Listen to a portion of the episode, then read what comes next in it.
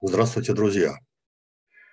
Сегодняшняя лекция посвящена важнейшей проблеме, проблемы а, есть определение того, что мешает нам жить как следует. Если мы посмотрим вокруг, то технологии развиваются, наука совершенствует и продукты труда, и средства производства, а жизнь людей становится зачастую не только не лучше, но, но даже хуже. Почему такое происходит? Что мешает нам жить лучше в соответствии с развитием и производительных сил? Именно этому будет посвящена наша сегодняшняя лекция. Итак, фактор, подавляющая общественную производительность труда. Часть первая. На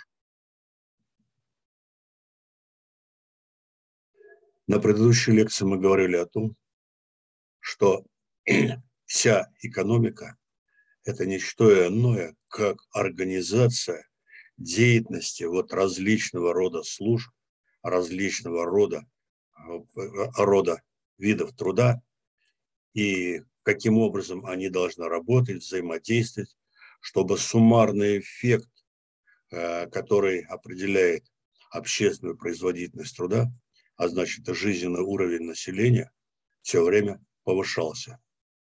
Как сделать так, чтобы вот э, эти все люди работали не каждый за себя, а чтобы получился коллективный положительный эффект.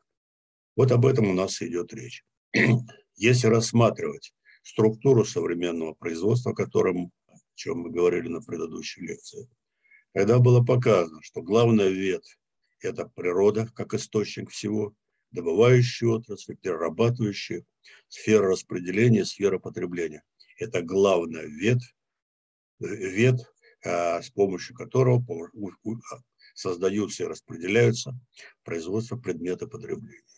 Но существуют еще вспомогательные виды труда, а именно производственное обеспечение, которое включает сюда науку, энергетику, транспорт, связь, финансы, экологию и так далее. И человеческие факторы. Без воспитания, культура, здравоохранение, физкультура, отдых, досуг и так далее. В конечном итоге современное производство представляет собой не комплекс то есть не набор, а именно систему, которая представляет собой сочетание всех указанных видов деятельности. Так вот, в ныне существующей экономической теории считается, что ежели, что ежели между ними налажена конкуренция, то в конечном итоге рынок сам все построит так, что будут оптимальное соотношение между наукой и связью между обороной и воспитанием, ну и так далее. А на самом деле это полная бессмыслица. В самом деле а, невозможно, в принципе, конкуренция между наукой и образованием, между финансовыми и управлением, между а, культурой и здравоохранением. То есть невозможно организовать конкуренцию. Итог. Каждый из этих видов деятельности, по сути дела, заботится только о себе. Общие цели не преследуют, и в результате, в конечном итоге, вместо продуктивного сотрудничества возникает деструктивное соперничество. Это то же самое, как ежели, например, оркестр состоит из прекрасных музыкантов, а, которые могут играть хорошую музыку, но отсутствует режиссер. И в результате, получается, они играют не симфонию, а какофонию. Вот приблизительно так сейчас и организовано современное производство. И очевидно, что вот несогласованность действий различных структур приводит к тому, что эффективность общественного хозяйства постоянно понижается. Второе причина – это незаинтересованность хозяйственных субъектов в реальных, не в денежных результатах своей деятельности. То есть Вот каждый из них, он заинтересован в том, чтобы получить, зарабатывать больше денег, и при этом абсолютно его оплата не зависит от того, сколько получает врач, сколько получает сельскохозяйственный работник, животновод, строитель. То есть каждый из них заинтересован только в собственном результатах, но абсолютно не радеет об общественной пользе. И вот происходит э, так, что э, получается вместо того, чтобы организовывать сотрудничество, кооперацию, возникает соперничество. Причем соперничество, борьба, которая, которая требует больших усилий, но мало приносит пользы. Вот это вот как раз координация усилий различных работающих групп, она очень важна. Но для того, чтобы вот разобраться в этом, а, возьмем такой пример. Воздух. Каждая молекула воздуха движется со скоростью примерно 600 метров в секунду. Но воздух может быть неподвижным. Почему? Потому что движение одних молекул в одну сторону всегда компенсируется движением других молекул в другую сторону. И только тогда, когда у каждой молекулы появляется какое-то направление, одинаковое направление с другими, единое, только тогда возникает сквозняк, ветер, ураган, и пропеллер начинает вращаться. То же самое происходит с общественным производством. В начале 90-х годов был очень моден тезис, согласно которому каждый должен работать, не обращая внимания на государство, каждый должен не обращать внимания на других, а работай сам, греби под себя, и ежели все будут активно работать, вот, то тогда и все будут ждать жить лучше. Ну, с одной стороны, это на самом деле так. Лежачий камень вода не течет, все должны работать. Но с другой стороны, при этом при работе все-таки должны быть какие-то одинаковые усилия. А то иначе получается, вот температура 20 градусов, молекула движется 600 метров в секунду. Сделали, значит, скорость движения всех активных например, не 600, а 800 метров в секунду, и что? Всем жарко, а воздух не движется. Потому что на самом деле стремление улучшить свою жизнь, жизнь одних компенсируется таким же движением других. Поэтому ясно совершенно, что вот эта вот незаинтересованность хозяйственных субъектов в реальных результатах совместной деятельности она очень существенна. И это относится не только к наемным работникам, администраторам, но и к политикам, бизнесменам. Она от них замаскирована финансовыми успехами, личной выгодой, высокими зарплатами, прибылью, преференциями. Это совсем, не одно и то же. Поэтому существующие стимулы организации работ зачастую приводят не к расцвету общественного производства, а к его подавлению, деградации. И эта проблема очень актуальна. Третья причина, почему наша жизнь не делается лучше, это хищническое потребление природных и человеческих ресурсов. В самом деле, стремление всецело потреблять природную ренту, получать сиюминутную выгоду, не считаясь глобальными последствиями, является всеобщим. Результат. Мы сейчас, по сути дела, любые результаты труда, вот, они сопряжены с тем, что количество потребляемых природных ресурсов растет неимоверно. Из-за того, что вот э, создан постоянный вот ажиотаж потребления, в результате, например, некоторые машины и оборудование изготавливают так, чтобы они работали только определенный срок, а дальше превращались в мусор. Поэтому в советское время машины работали по 20-30 лет, их, они были, оставались. А сейчас разрушаются буквально через 5-10 лет, уже машина разрушена. Некоторые лекарства, которые выпускаются, они не лечат людей, а превращают их в крониках. Для того, чтобы люди покупали, покупали, покупали это лекарство. Эффект самый что ни на есть отрицательный.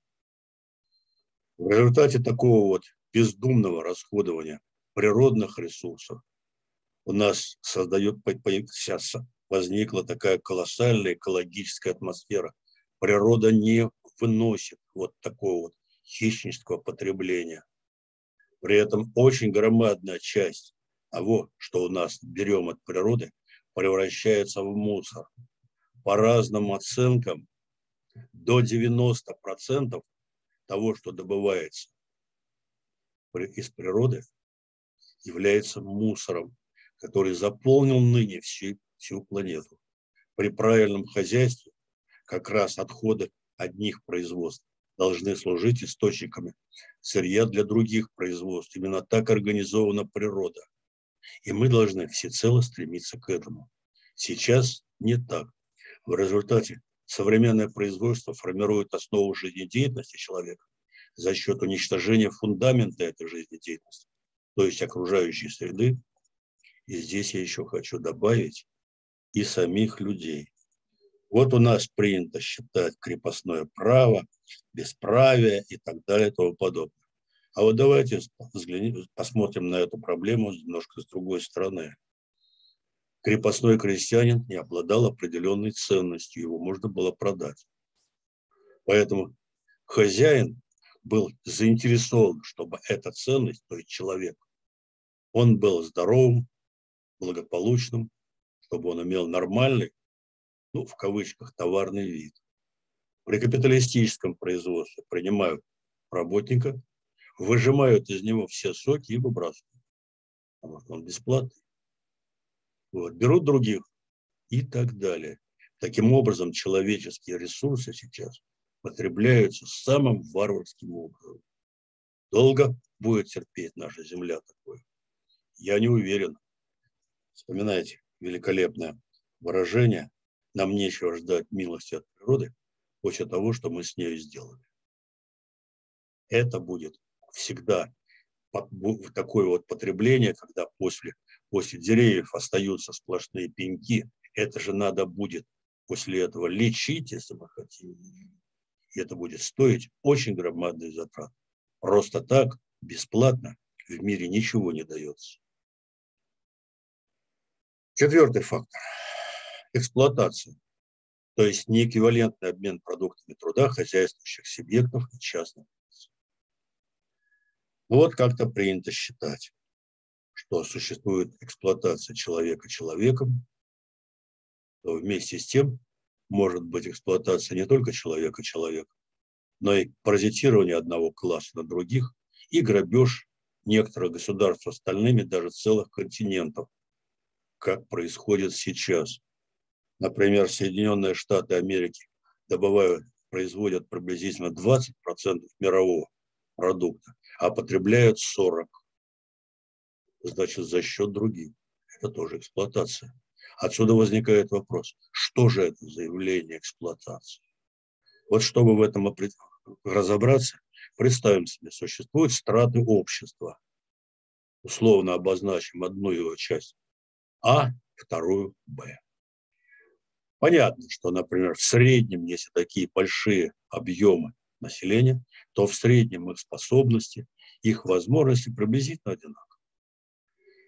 Отсюда, если они создают определенное количество продуктов, то при правильном распределении группа А должна примерно вот такое количество продуктов потреблять, а группа Б вот такое. В действительности оказывается не так что распределение общественных брак появляется прибыль, но за счет кого? Конечно, за счет группы А, которая присваивается группой Б. Присваивается, как здесь пока. Вот это и есть эксплуатация. Это и есть тот фактор, о котором мы говорили. Говорили. Результат. Значит, группа А живет хуже-хуже, группа Б лучше-лучше, и сейчас социальное расслоение колоссальное в мире. Оно далеко от естественного распределения. То есть эксплуатация правящей группой вот, все, всего остального населения превосходит самые разумные примеры. Результат – деградация, как населения группы А, а тем более группы Б. Потому что если люди получают что-то незаработанное, вот результат, они начинают деградировать. морально, психически, и умственно, и нравственно. Другого не бывает в жизни. Причин эксплуатации много, или инструментов, если лучше так выразиться. Ну, например, физическое насилие. Возникает физическое насилие организованной группой Б по отношению к группе А. Это угрозы, грабеж, бандитизм, воровство, войны, контрибуции. Идеологический прессинг, обман, мошенничество, мировоззренческие, организационные, религиозные догмы, интеллектуальное порабощение, то есть обманы в конечном итоге. Очень сейчас расцветает. Административный рэкет – это использование власти в корыстных целях, взяточничество, вымогательство, коррупция, привилегии. Это все причины эксплуатации. Финансовые факторы – ростовщичество, спекуляции, денежные ценовые аферы, биржевые игры – это все инструменты эксплуатации. Капитал, поскольку именно с его помощью человек легче, легче всего ставится в зависимость, позволяющая отбирать у него им заработанное. И еще я хочу обратить внимание на один очень важный фактор, который в мире сейчас очень активно развивается. Это борьба финансового и промышленного капитала. Понятно, что промышленный капитал, он что-то создает. Финансовый капитал не создает ничего. Но управляет всем за счет дефицита финансовых ресурсов и кредита, который, который вынужден платить промышленный капитал, финансовый. Борьба паразитического и созидательного капитала идет во всем мире очень активно. Например, в Штатах он был представитель, э, Трамп был представитель промышленного капитала. Последние 30 лет, даже 40, доминирует финансовый капитал. Байден – представитель финансового капитала. Поэтому вот как раз борьба между, между республиканцами и демократами это не просто борьба названий по партии. Это не просто борьба идеологии. А если посмотреть глубинно на этот процесс, то это в конечном итоге борьба работников с паразитами. И это все инструменты эксплуатации. То есть именно таким образом группа Б отнимает у группы А часть ими заработанного для того, чтобы им процветать, ну а на группу А она мало обращает внимания. Еще я хочу поговорить о таком очень интересном феномене, как собственность на средства производства. Согласно бытующей идеологии, частная собственность, она является самой продуктивной, согласно либеральной идеологии. Поэтому можно было бы сделать вывод, что если она прогрессивна, то если есть частная собственность на средства производства, государство должно процветать. А если нету, частной собственности на средства производства, то государство должно загнивать. Ничего подобного не бывает. Например, есть масса государств, в которых частная собственность незначительна, а государства процветают. И наоборот. То есть собственность – это сложная категория. Сложная. Она как меч. В одних руках она может приносить пользу, а в других вред. Поэтому разберемся с этим феноменом чуть-чуть более подробно. Итак, часто она может быть либо мелкая, либо крупная собственность. Понятно, частная собственность на того же самого частника, ремесленника. Вот. Она может быть очень продуктивной. Она дает возможность человеку жить, себя кормить. Частная собственность. Но когда возникает крупная частная собственность, то есть вдруг ни с того ни с сего некто, завладев, например, заводами, пароходами, а то и целыми системообразующими предприятиями,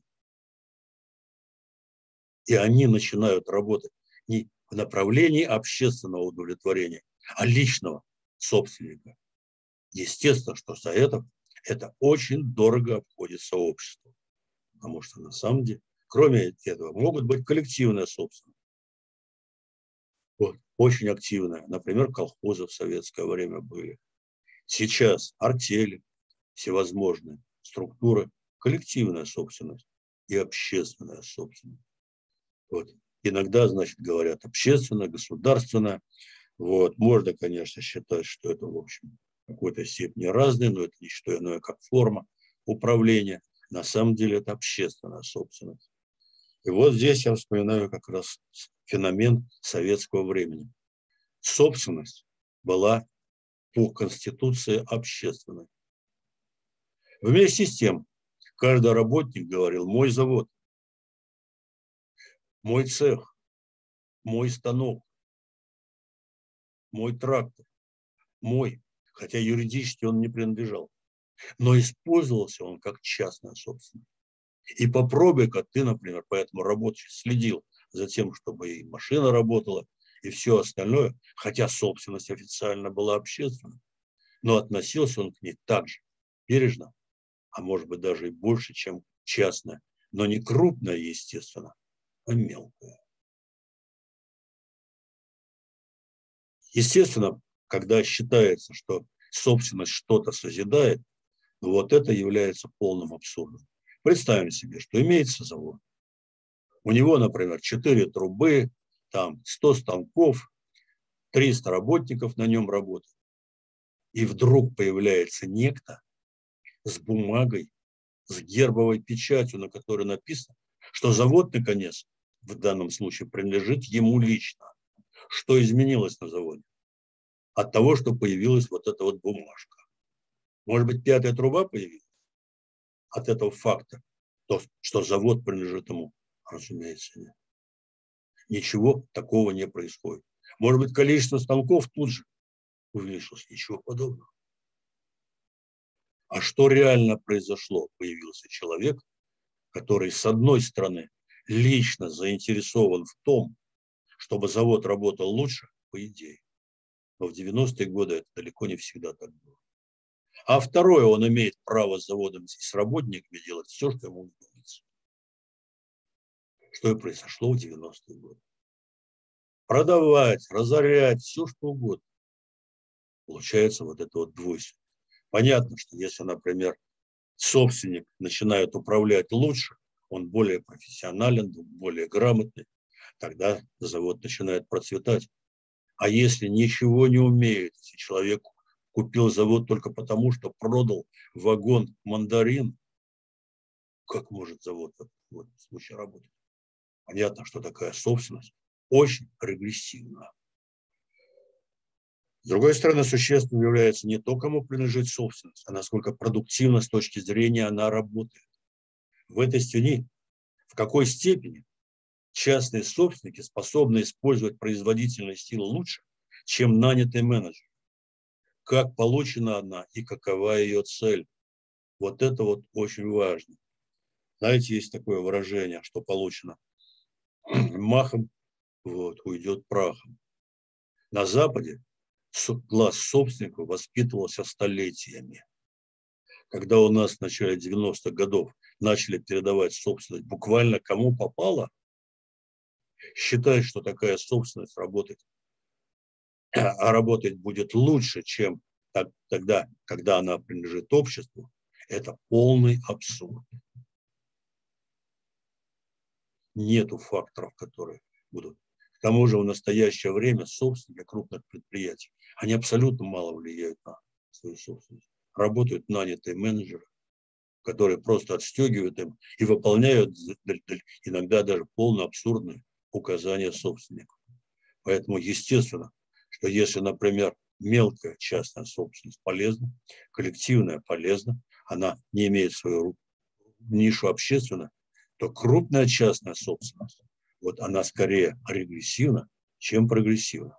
Вот чтобы это доказать, я осуществил, например, сопоставление физического объема ВВП и темпов приватизации в России с 92 по 97 год, когда интенсивнее всего происходила приватизация. И оказалось, что индекс физического объема ВВП постоянно падал и упал в два с половиной раза больше за эти пять лет. а число приватизированных предприятий все время росло. У меня возникла мысль, а вычислить коэффициент корреляции между этими двумя факторами. То есть в какой степени один фактор зависит от другой.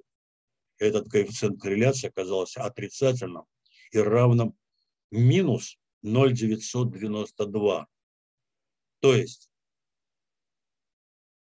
чем больше было приватизировано предприятий, тем хуже работала экономика.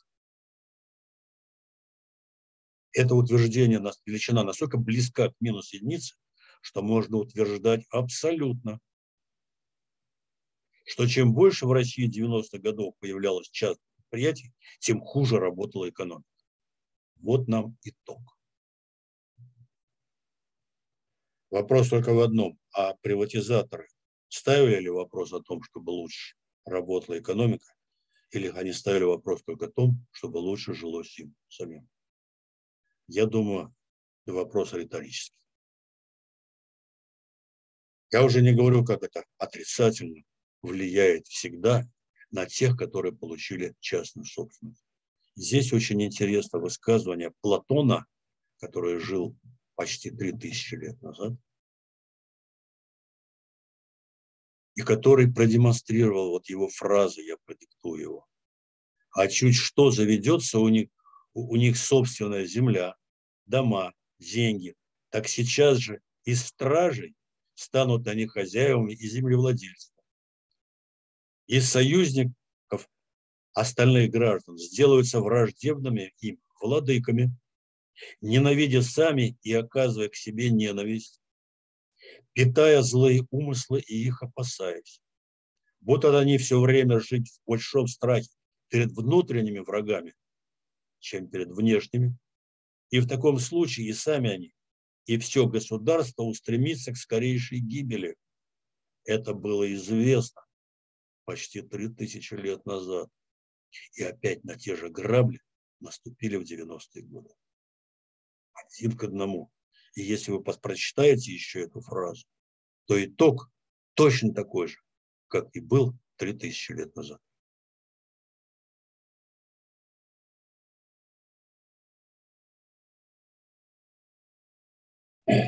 Значит, на этом я первую часть лекции заканчиваю и перейду ко второй части.